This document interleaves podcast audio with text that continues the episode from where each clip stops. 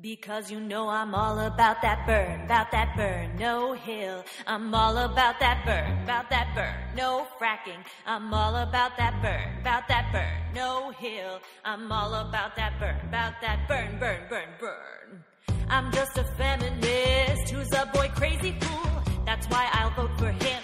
That's what I'm gonna do. The young my heart with all the right unions in all the right places. I heard you, Gloria, the statements that you dropped. Your that makes your votes. That but just won't stop. I have Bernie fever. Look at that haircut. Each strand of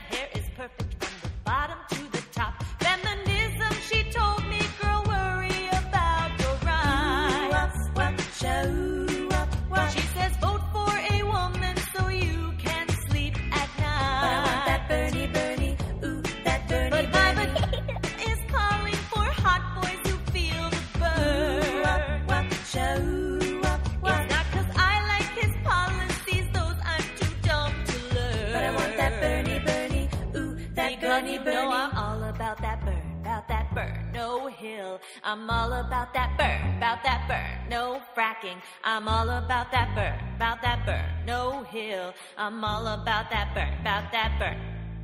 I'm bringing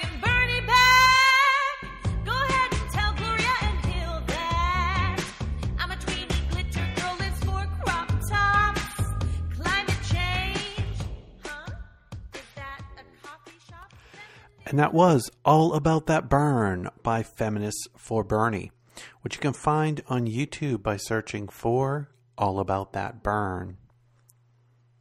Greetings and welcome back to Bernie 2016. This is an independent podcast established to follow and comment on Bernie Sanders' candidacy for President of the United States.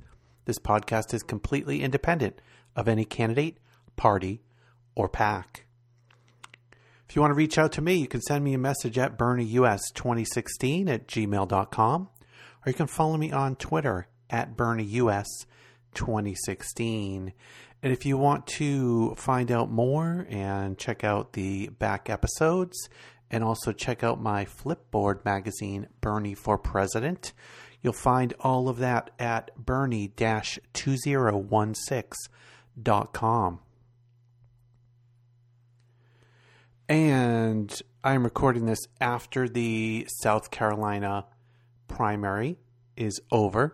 And to put it plainly, the South Carolina primary for Bernie Sanders was pretty devastating.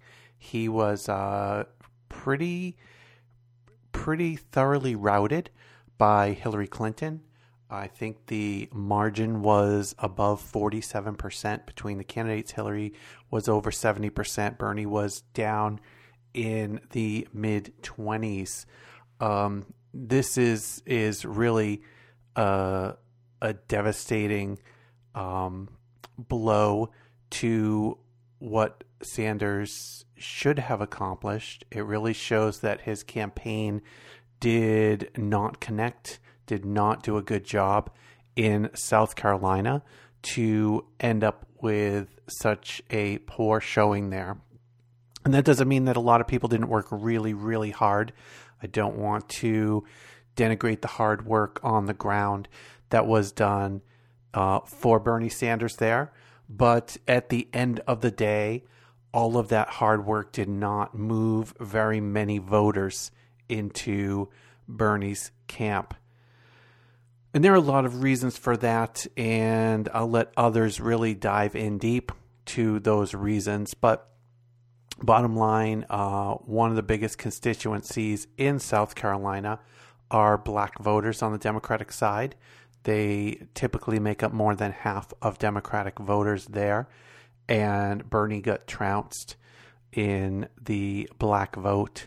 I think among black men, uh, Bernie won uh, in the low 20% range, 22, 23%.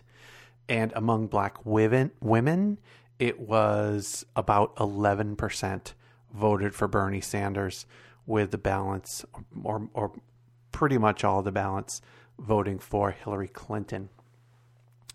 Um, so that's a, a quick look at what happened in South Carolina.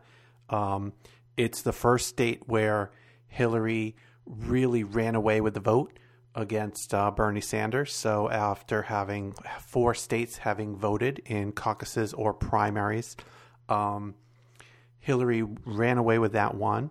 Bernie Sanders pretty pretty much ran away with New Hampshire. Not not nearly as broad of a margin in New Hampshire, but I think it was about a 22% margin that Bernie won by New Hampshire, which was, I think, uh, similarly um, impactful against the Hillary Clinton campaign as far as results go there. Really showed that she had some significant weakness and definitely uh, would not necessarily be able to kind of walk away with the nomination.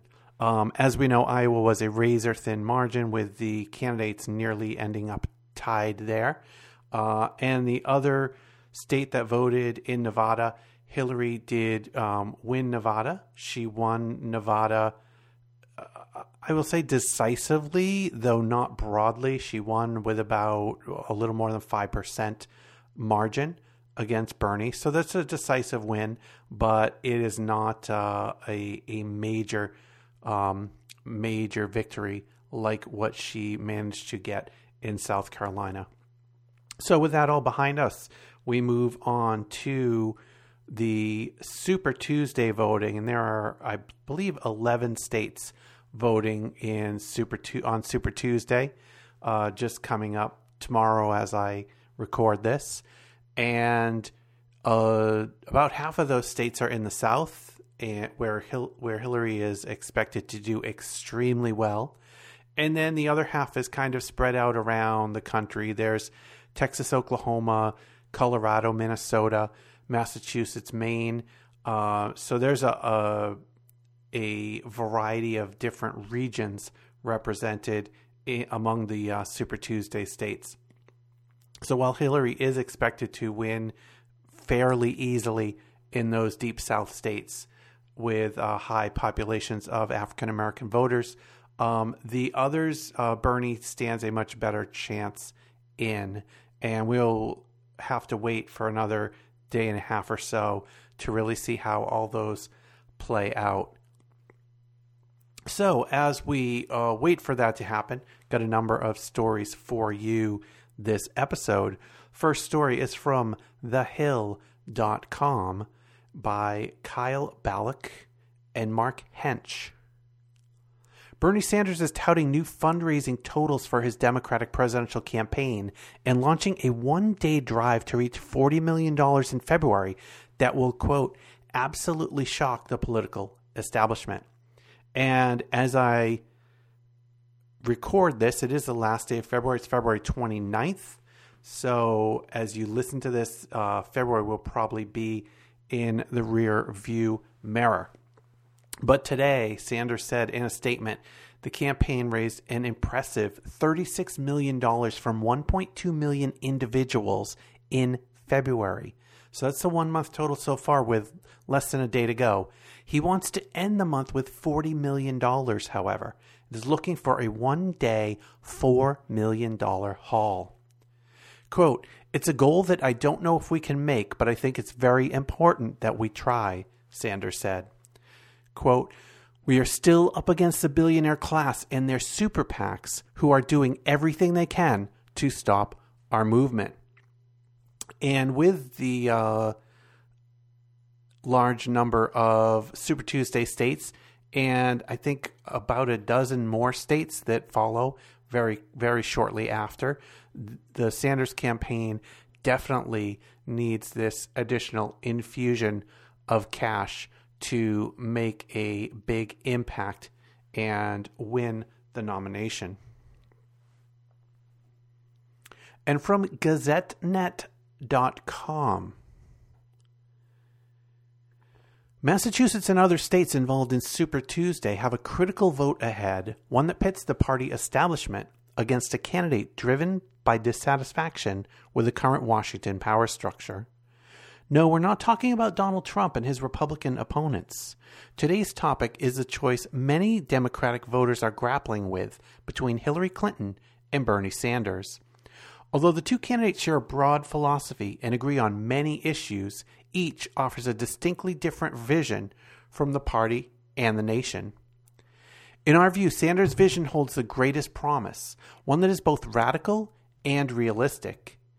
In endorsing the U.S. Senator from Vermont, the Gazette recognizes that many Americans feel disenfranchised from their government and are frustrated by the lack of movement towards addressing issues such as income inequality, climate change, and the taint of money in politics. Of the two Democrats, Sanders offers the clearest break from the status quo. With a record of working to narrow the gap between the rich and poor, treat climate change as a dire threat to future generations, and to end the days of the quote billionaire class subverting the common good. Underpinning all this is nearly a half century of public life in which Sanders has held firmly to his principles and refused to take donations from powerful moneyed interests. Sanders doesn't kiss many babies, but with him, voters sense correctly that what you see is what you get. A self described democratic socialist, Sanders began at the fringes of American politics and hasn't moved much to the ideological right.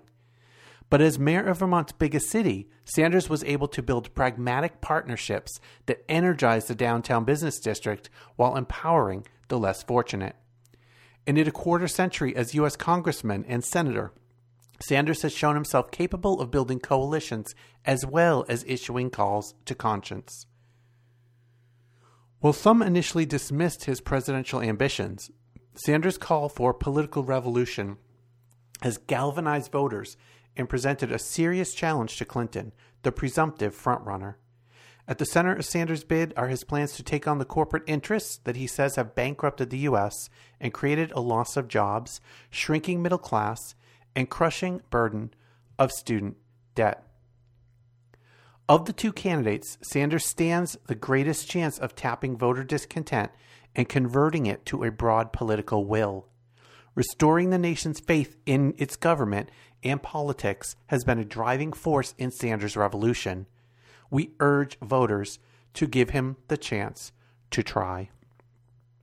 And that is the endorsement in the Democratic primary of the Gazette, the Daily Hampshire Gazette, uh, newspaper in Western Massachusetts. That paper was established in 1786 and has a sister newspaper as well. And the two of those papers um, came out with this uh, endorsement of Bernie Sanders a few days ago. And another endorsement of Bernie Sanders came out a couple days ago. And this piece is from addictinginfo.org. And looking for the author here. And I'm not seeing. Yep, here we go. Author is Joe Fletcher. Bernie Sanders just received a major endorsement from the legendary activist, environmentalist, economist, and in my opinion, one of the coolest people ever, Winona LaDuke. LaDuke's endorsement of Bernie Sanders came in the form of a video where she praised Sanders' vision for a fossil free future. And here is the audio from that video. And you can find that video of LaDuke endorsing Bernie Sanders on YouTube. My name is Winona LaDuke, and I'm from the White Earth Reservation in northern Minnesota, and I'm the executive director of Honor the Earth. And I'm here to support Bernie Sanders.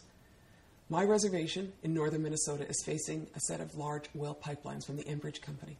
Those pipelines come both from the tar sands of northern Alberta and from the fracked oil fields of western North Dakota.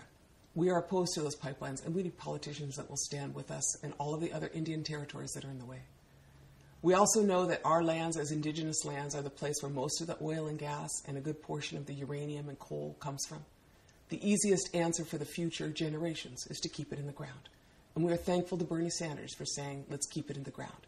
Don't make a mess we can't clean up. I'm standing with Bernie Sanders because he understands that there are issues of race and there are issues of corporate privilege in this society. And someone must stand up to corporations and have the courage to do that. The man who's going to do that is Bernie Sanders. And so I'm with this man in this future. Let us work together for a good future for all of our children.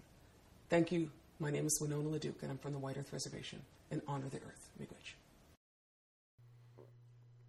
And that was the audio of Winona LaDuke, who uh, endorsed Bernie Sanders for the Democratic nomination in the audio from that video that you can find on YouTube. And back to the story that I started reading um, from addictinginfo, info.org. For those not familiar with LaDuke's history, she is an Indigenous American who has worked tirelessly fighting for tribal rights and sustainable development. Winona LaDuke is an Anishinaabe Ojibwe enrolled member of the Mississippi band Anishinaabe. After graduating from Harvard, LaDuke spent her career writing about issues that hurt Indigenous groups and the environment. LaDuke currently works as director of Honor the Earth. It is not surprising that LaDuke has decided to endorse Sanders for president. Sanders has an ambitious plan to completely transform the United, United States energy infrastructure. What's really great about Sanders' quote, keep it in the ground strategy is that so much of it can be accomplished without the approval of Congress. The President of the United States has the authority to prevent the State Department from granting leases to fossil fuel companies if they want to extract dirty fuels from federal land. President Obama recently used this power to put a quasi moratorium on leases for coal mines. As President Sanders would also be able to not give leases to companies who wish to build pipelines across international borders. One aspect of Sanders' energy plan should be of particular interest to both racial justice groups, environmentalists, and those who work in their intersection. Sanders recognizes the disparity of the impact fossil fuel extraction and usage has on Indigenous peoples and communities of color. That's why he supports legislation that would work to halt the devastation fossil fuels are causing while creating millions of new jobs. And in addition to uh, the stated um, kind of background of Winona LaDuke uh, from this article, uh, Winona LaDuke actually ran for vice president on a Green Party ticket with Ralph Nader. And on to some more endorsements for Bernie Sanders and this is from bleausa.org. And this is from Blacks in Law Enforcement of America supports Bernie Sanders for Democratic presidential primary. It is our duty as peace officers and members of Blacks in Law Enforcement of America to continue the fight for freedom, justice, and equality for all citizens. We have always been advocates of law enforcement professionals by establishing continuous training and support for our officers. As black law enforcement professionals, we pledge our time, honor, and talent for the uplifting of our communities. In keeping with our mission, it is with great pride that the Blacks in Law Enforcement of America, a national organization of black law enforcement professionals, will support U.S. Senator Bernie Sanders on his run to be the Democratic nominee for President of the United States of America. As a national organization of black law enforcement professionals, U.S. Senator Sanders is the only candidate that has addressed the institutional and social injustices against black, brown, and indigenous Americans as violences, including physical, political, legal, economic, and environmental, are perpetuated. As black law enforcement professionals, we believe that law enforcement's purpose is to protect and serve. Our leaders should not try to contain the poor, the economically disadvantaged, or to take advantage of those disenfranchised. We need to have a true voice in the social matters and injustices of today. Senator Sanders has been vocal in the issues of the need of police forces that reflect the diversity of our communities, increasing civilian oversight of police departments, to federally fund and require body cameras for law enforcement officers, establishing a new federal model where police training programs are the focus of every local government. creating a police culture that allows for good officers to report the actions of bad officers without fear of retaliation, and allows for a department to follow through on such reports.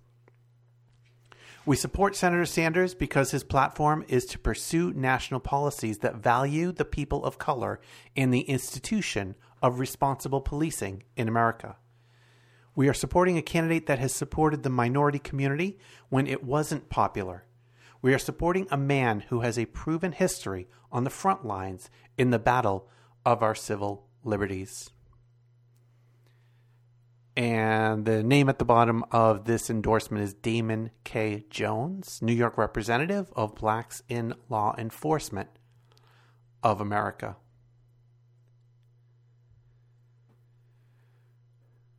And while uh, the campaign for the nomination for the Democratic Party for president in 2016 uh, goes forward, there's, of course, a lot of examination of the history of the candidates, and there's uh, quite a lot being said about prior support for legislation and prior votes and what that legislation actually has meant for people since its passage.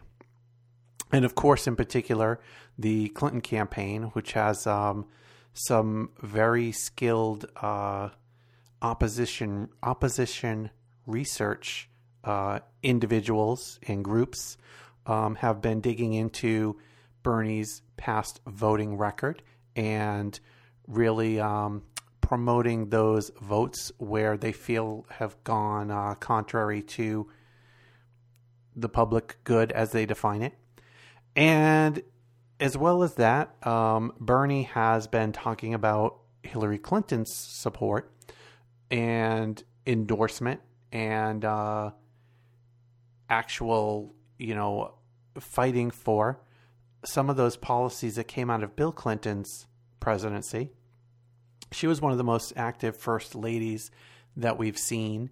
She, you know, did not, as a few have, uh, kind of pick one or two um, important issues to focus on and really primarily focus on those. She was active in a lot of the areas that uh, Bill Clinton supported and a lot of the policies that he supported. One of those major pieces of legislation that came out from uh, Bill Clinton's White House and the Congress that was in place at the time was the welfare reform law.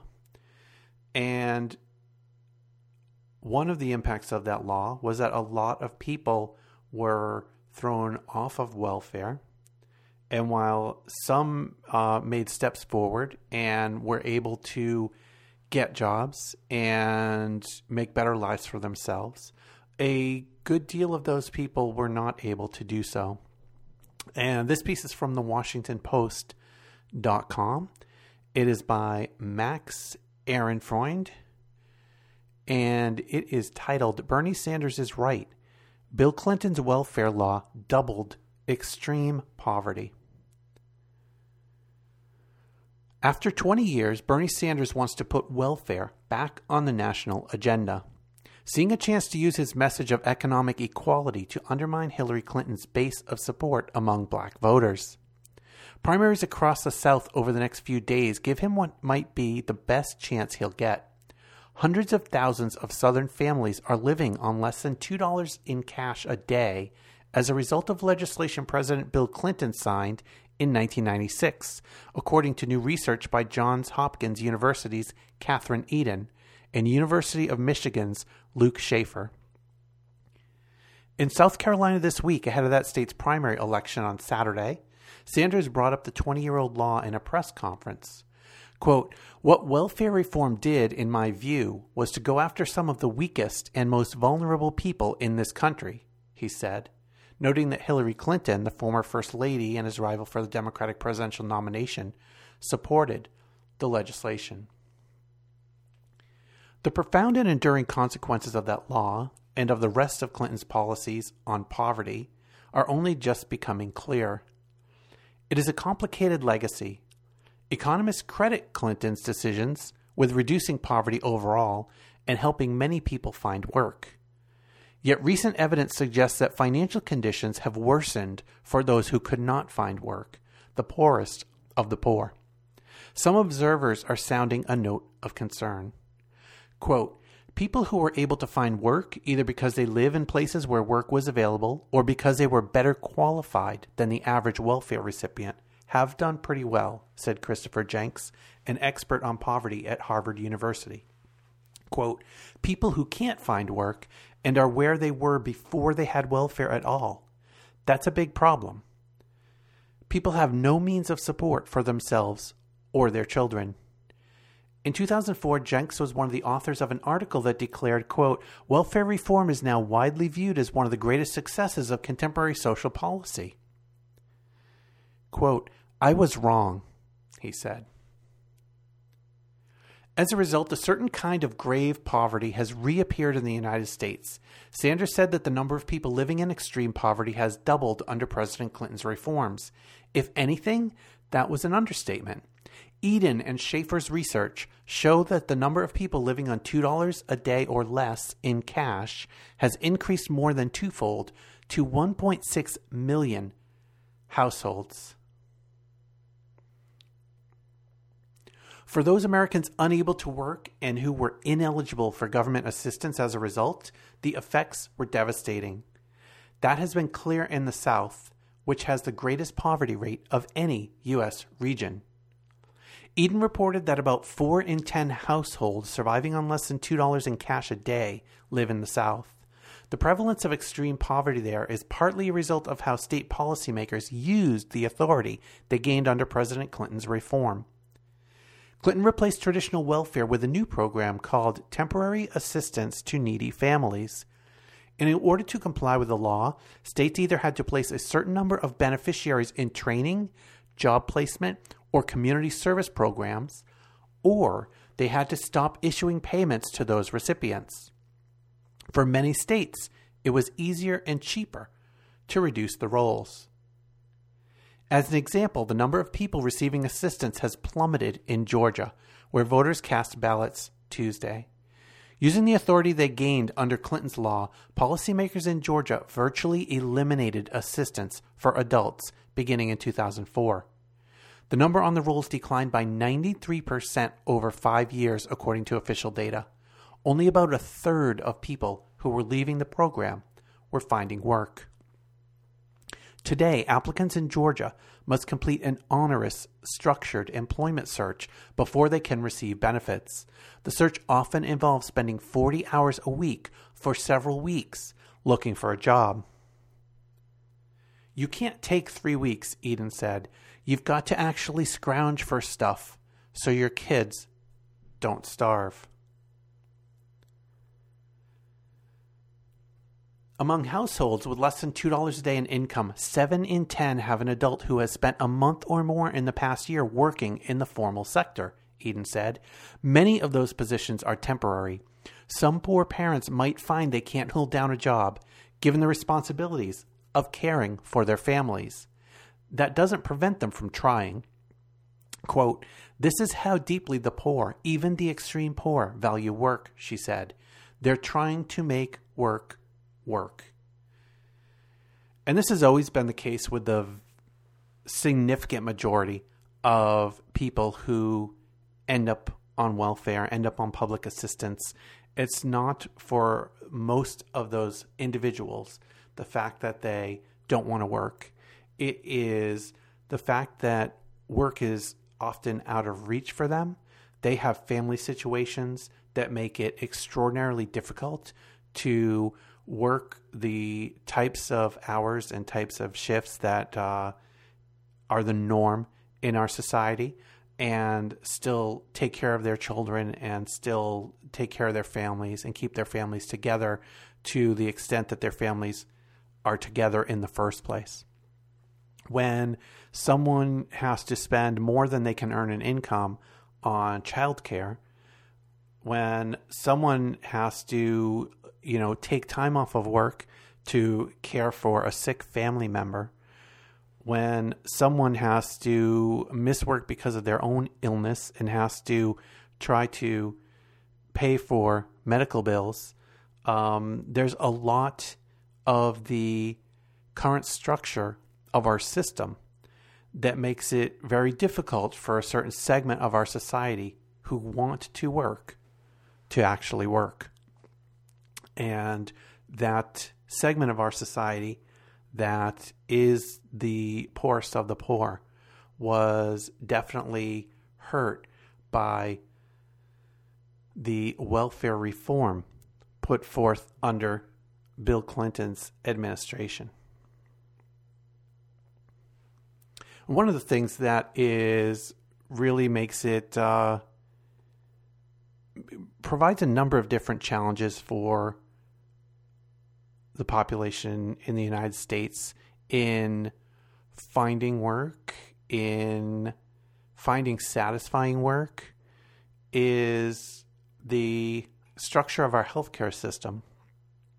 Uh, people often will stay in a job that is detrimental to them or that is not coming close to filling fulfilling their needs and satisfying them because that place of employment offers health insurance.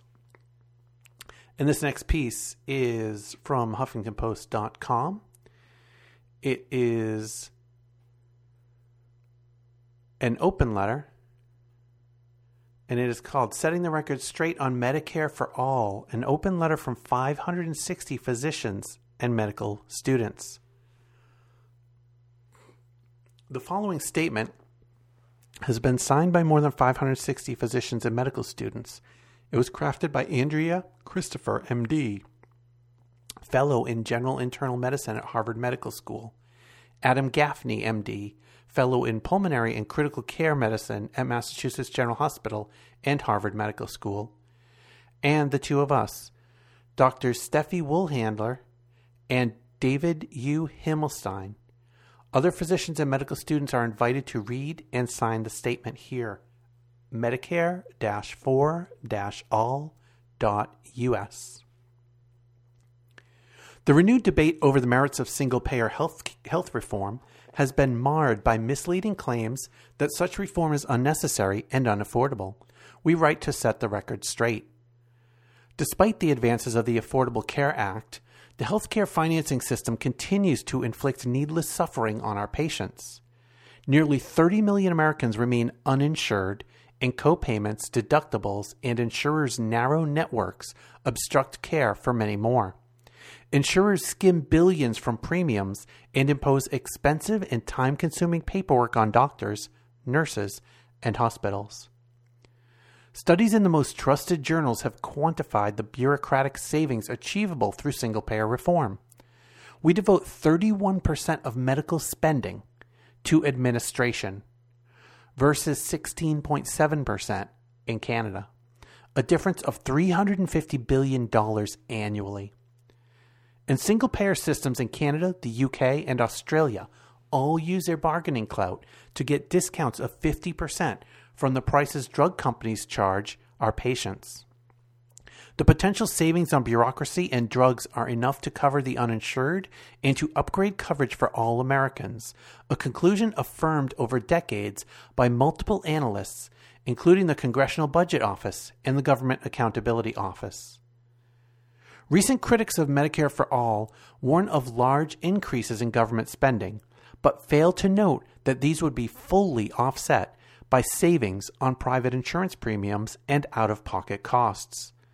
Their forecasts of massive surges in doctor visits and hospital care conflicts with the past experience of coverage expansions.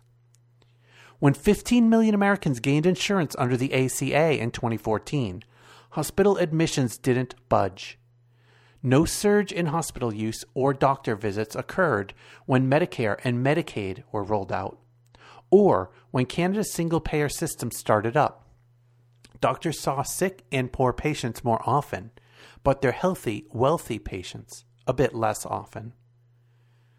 Experience in many nations over many decades provides convincing evidence that single payer reform is both medically necessary and economically advisable.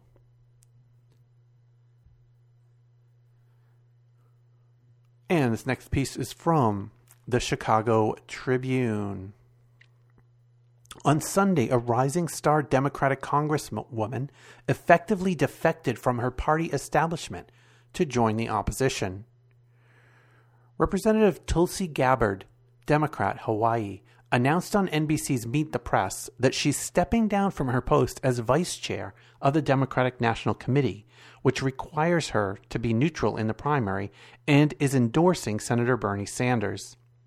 It's a move that makes little sense on the surface, especially coming mere hours after Hillary Clinton's shellacking of Sanders in South Carolina's primary. But digging deeper into Gabbard's unconventional and sometimes combative approach to politics, her alliance with Sanders starts to add up. Like the man she's endorsing for president, Gabbard is a wild card who is willing to put her future with the Democratic Party on the line to speak out against it. Gabbard is probably well aware that her Sanders endorsement could harm her standing within the party's power structure. But from what we've seen from the two term congressman, she probably doesn't care. In October, Gabbard got into a nasty back and forth with DNC chair Debbie Wasserman Schultz over the DNC's six primary debates. Gabbard thought the party should hold more. Wasserman Schultz suggested that Gabbard shouldn't go to that week's debate in Las Vegas. Before that, Gabbard earned appearances on Fox News and a glowing profile in the conservative National Review after very publicly blasting Pre- President Barack Obama's failure to say, quote, radical Islam, and suggesting that he's weak on Syria. Despite her somewhat hawkish views on terrorism in the Middle East, Gabbard indicated Sunday that she's endorsing Sanders mainly because of his more cautious approach to military engagement abroad. And instead of me telling you more about what Tulsi Gabbard had to say in that endorsement, here it is. Aloha. I'm Congresswoman Tulsi Gabbard. As a veteran of two Middle East deployments, I know firsthand the cost of war. I know how important it is that our Commander in Chief has the sound judgment required to know when to use America's military power and when not to use that power. As a vice chair of the DNC, I'm required to stay neutral in Democratic primaries, but I cannot remain neutral any longer. The stakes are just too high. That's why today I'm endorsing Senator Bernie Sanders to be our next President and Commander in Chief of the United States. We need a commander in chief who has foresight, who exercises good judgment, and who understands the need for a robust foreign policy which defends the safety and security of the American people, and who will not waste precious lives and money on interventionist wars of regime change. Such counterproductive wars undermine our national security and economic prosperity. As these elections continue across the country, the American people are faced with a very clear choice. We can elect a president who will lead us into more interventionist wars of regime change, or we can elect a president who will usher in a new era of peace and prosperity. It's with this clear choice in mind that I'm resigning as vice chair of the DNC so that I can strongly support Bernie Sanders as the Democratic nominee for President of the United States. And now I ask you stand with me and support Bernie Sanders. And that was Tulsi Gabbard, who resigned her position in leadership at the uh, Democratic National Committee um, to endorse Bernie Sanders' run for presidency. And Bernie Sanders got another endorsement out in Arizona from a very important group in that state. And this is from PhoenixNewTimes.com by Elizabeth Stewart. One of Arizona's most prominent Latino rights organizations has thrown its support behind Democratic presidential candidate Bernie Sanders. It is the first time Living United for Change in Arizona, or Lucha as it is more commonly known, has publicly backed any politician since its 2009 founding, said Thomas Robles, the nonprofit's executive director. Robles said that Lucha chose to speak out because its 800 members are, quote, frustrated with the establishment and feels Sanders is the candidate whose values most closely align with their goals. Quote, looking at his record and what he stood for, it only makes sense that Lucha members back him, Robles said. In particular, he said Lucha appreciates the Vermont U.S. Senator's ideas about improving access to health care and a university education, as well as his promise to dismantle immigration detention centers, pave the way to citizenship for undocumented immigrants, and modernize the visa system to make it easier for people to come to the United States legally.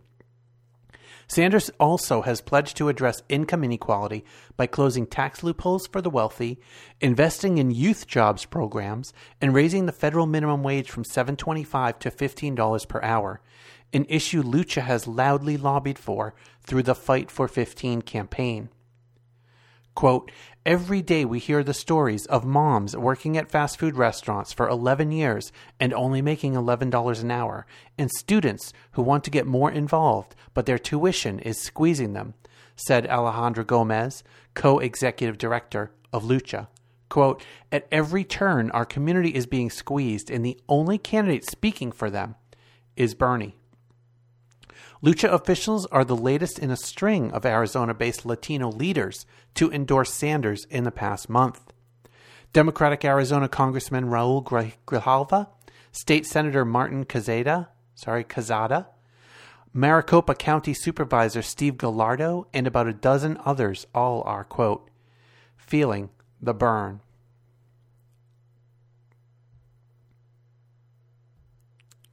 And from commercialappeal.com. MLK Associate tells Memphis Baptist Group he is backing Bernie Sanders. This is by Linda A. Moore. A frontline soldier of the civil rights movement was in Memphis on Tuesday promoting the advantages of a Bernie Sanders presidency to members of the Memphis Baptist Ministerial Association.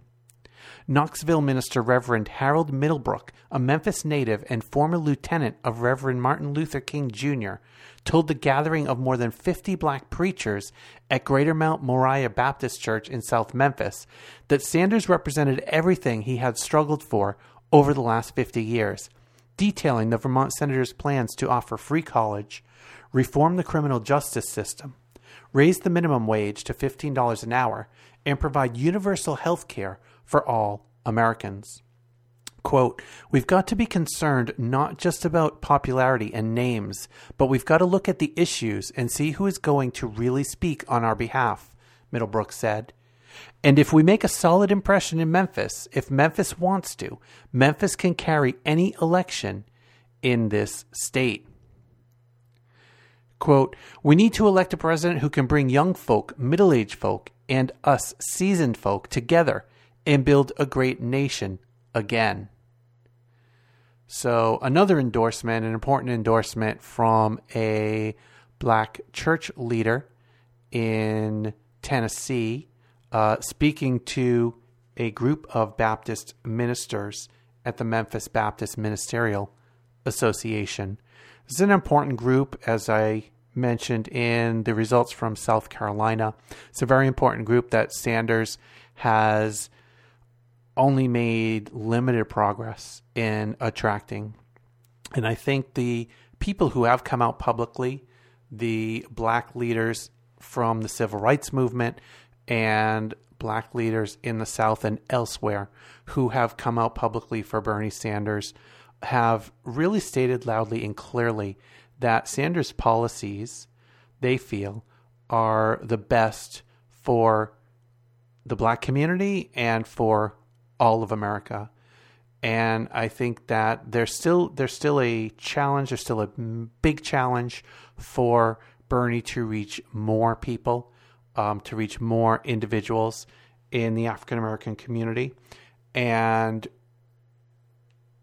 make sure that they understand where he's coming from and make sure that they know what he stands for. I think there's still a large segment of that community who don't know the extent of Sanders' policies, and I think that's on his campaign and on his supporters to get the word out there. But I think we also need to be a little bit cautious as we do because there are is there are also a significant number of members of the African American community who have looked who did take a look at what Bernie Sanders' policies are and they've decided that uh, Hillary's a better choice for them. And I have you know that that's up to each of us to decide who we feel will better represent the good of the public and who will better be able to um, move things forward. And I've clearly determined for me that's Bernie Sanders. Um, and others have determined determined, you know, different um, or come to a different conclusion, and, and that's fine and, and good for them, and I don't fault them. Um, it's the people who have the people who have landed on Hillary Clinton by default, where I think there's still some opportunity for the Sanders campaign to do better outreach, to better get his policies and positions out there so people know and understand what he stands for. And I think when that happens, we see that Sanders gains support. When more people know about what he stands for, more people support Sanders. So I think that it's critical for him to build that support. And you know, I think that that there is good positive movement in that direction, but that support is, has only really scratched the surface of the potential that's out there. And you know, I talk a lot about the black community because the press talks a lot about the black community, and I am I'm not black, and I can obviously not speak for the black community. And I think what goes for the black community is also true for the white community. There are many, many people in the white community who vote for the name they recognize. Heck, that's why uh, Donald Trump is so popular because, you know, anybody that partakes in our mainstream media culture, and again, I said mainstream when I should have said commercial, anyone who, who partakes in our commercial media culture knows who, who Donald Trump is. And some people are attracted to him because he says whatever he thinks and I think that could could be a uh, a, a laudable trait if he didn't think such crass and racist crap. Um, so I think there are very many, many people in all different types of communities, including the white community and especially the um, whites that struggle in our in our current economic system, I think there's a lot of what Bernie stands for that could be very meaningful to them and would be very beneficial to them if they supported Sanders as opposed to somebody else, somebody better known, somebody that they have seen before and heard before and who is an extremely well known public figure. I mean, really, the leaders in the races on both sides are extremely well known public figures or uh, entertainment figures. Um, you know, it's I don't know exactly how to classify Trump, but the you know a large number of people know Hillary Clinton, a large number of people know Donald Trump, and don't necessarily dislike them. Although interestingly, the two frontrunners on either side are two of the politicians with the highest level of people who dislike them. Um, both Hillary and Trump, when you look at the general population as opposed to like Democrats only or Republicans only, um, are disliked by many more people than they are liked by. In fact, most of the politicians running on both sides have a higher negative rating versus positive rating um, in all the polls.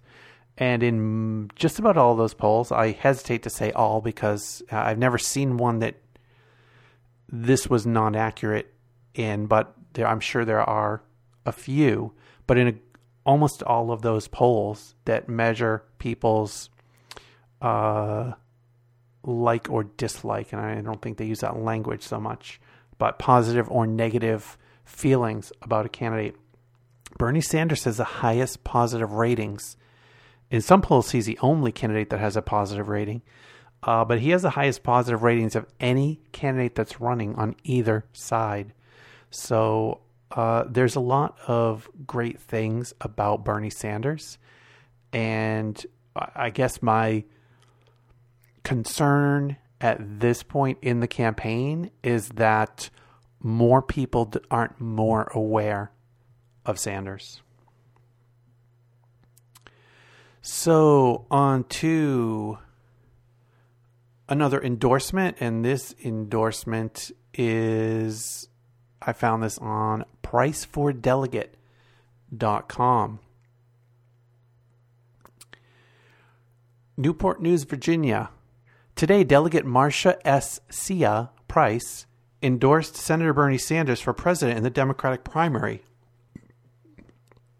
Economic development, education, safer neighborhoods, and equality have been her top priorities for over 10 years, and they stand to be top issues for the 95th District, the Commonwealth, and the nation.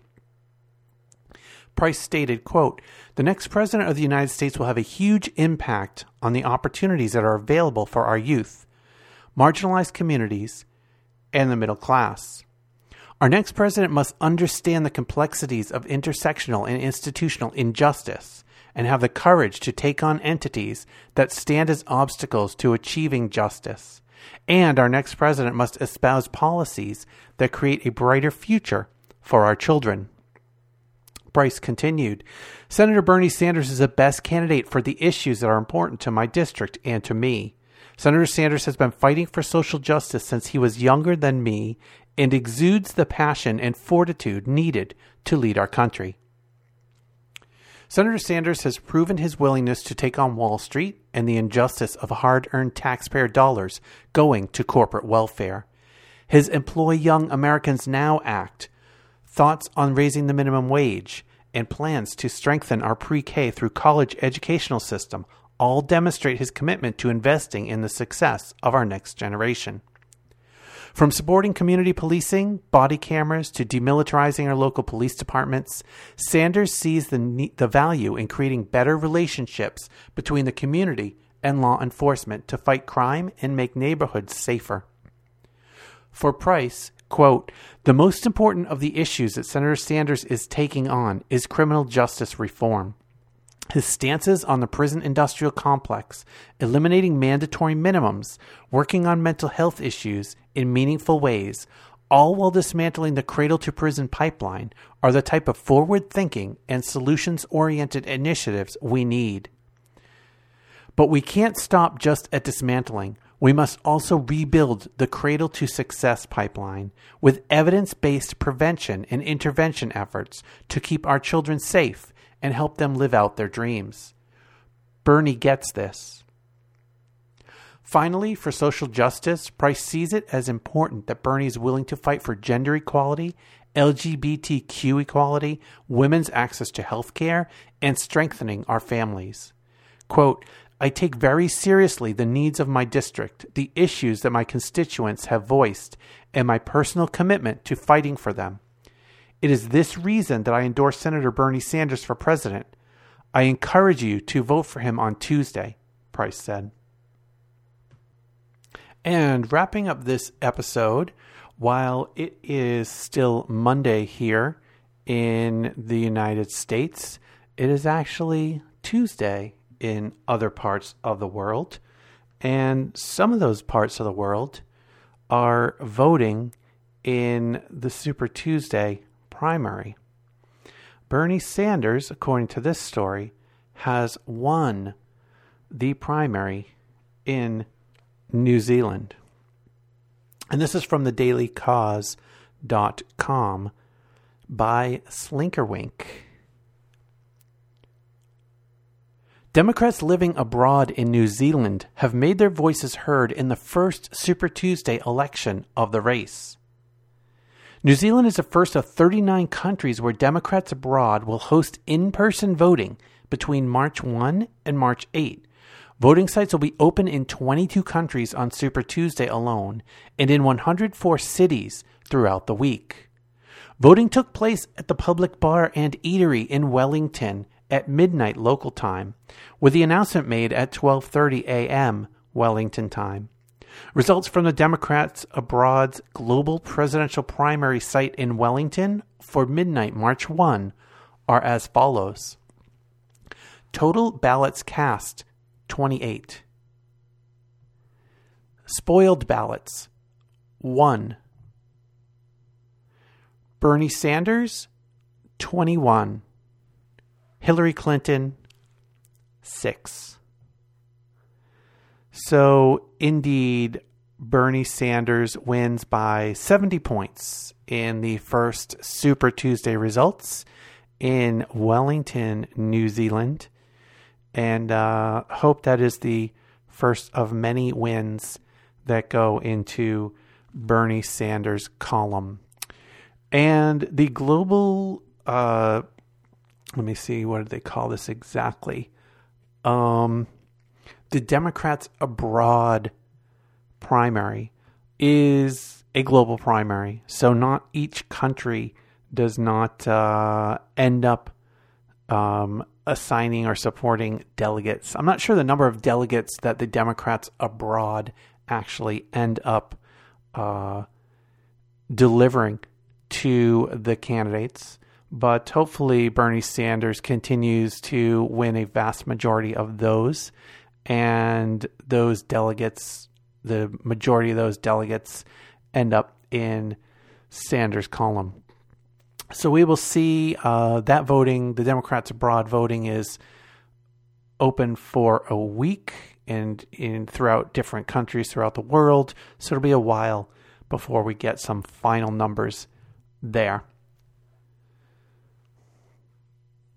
So that will wrap up this episode of Bernie 2016. If you want to find out more, you can go to bernie 2016.com to find out more about this show and find some links to other things that I find important.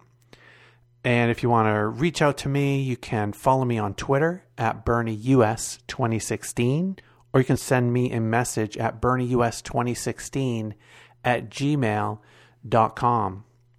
And as we go tonight, we are listening to Can't Buy the Bern by Berning Man, which you can find on YouTube by searching for Berning Man, B E R N I N G M A N, and Can't Buy the Bern. And that particular uh, singer has recorded a number of different um, parody type songs or songs based on well known hits that are in support of Bernie Sanders. So check those out as well.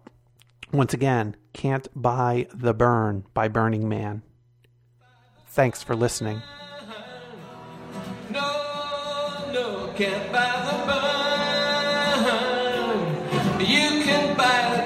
congressman with a suitcase full of cash. And they'll be sure to bail you out when you cause a Wall Street crash. But money don't mean too much to Bernie. Money can't buy the burn. The Bernie's got no super PAC like the other hopefuls do. But Bernie don't need no super PAC, cause he's got me and you. Cause money don't mean much to Bernie. Money can't buy the burn, can't buy the burn. And Bernie you can trust, can't buy the burn. Cause Bernie stands with us. So tell those Wall Street lobbyists that it ain't no use to try. Cause Bernie is the candidate the money just can't buy. Cause money don't mean much to burning. Money can't buy the Bern, can't buy the Bern.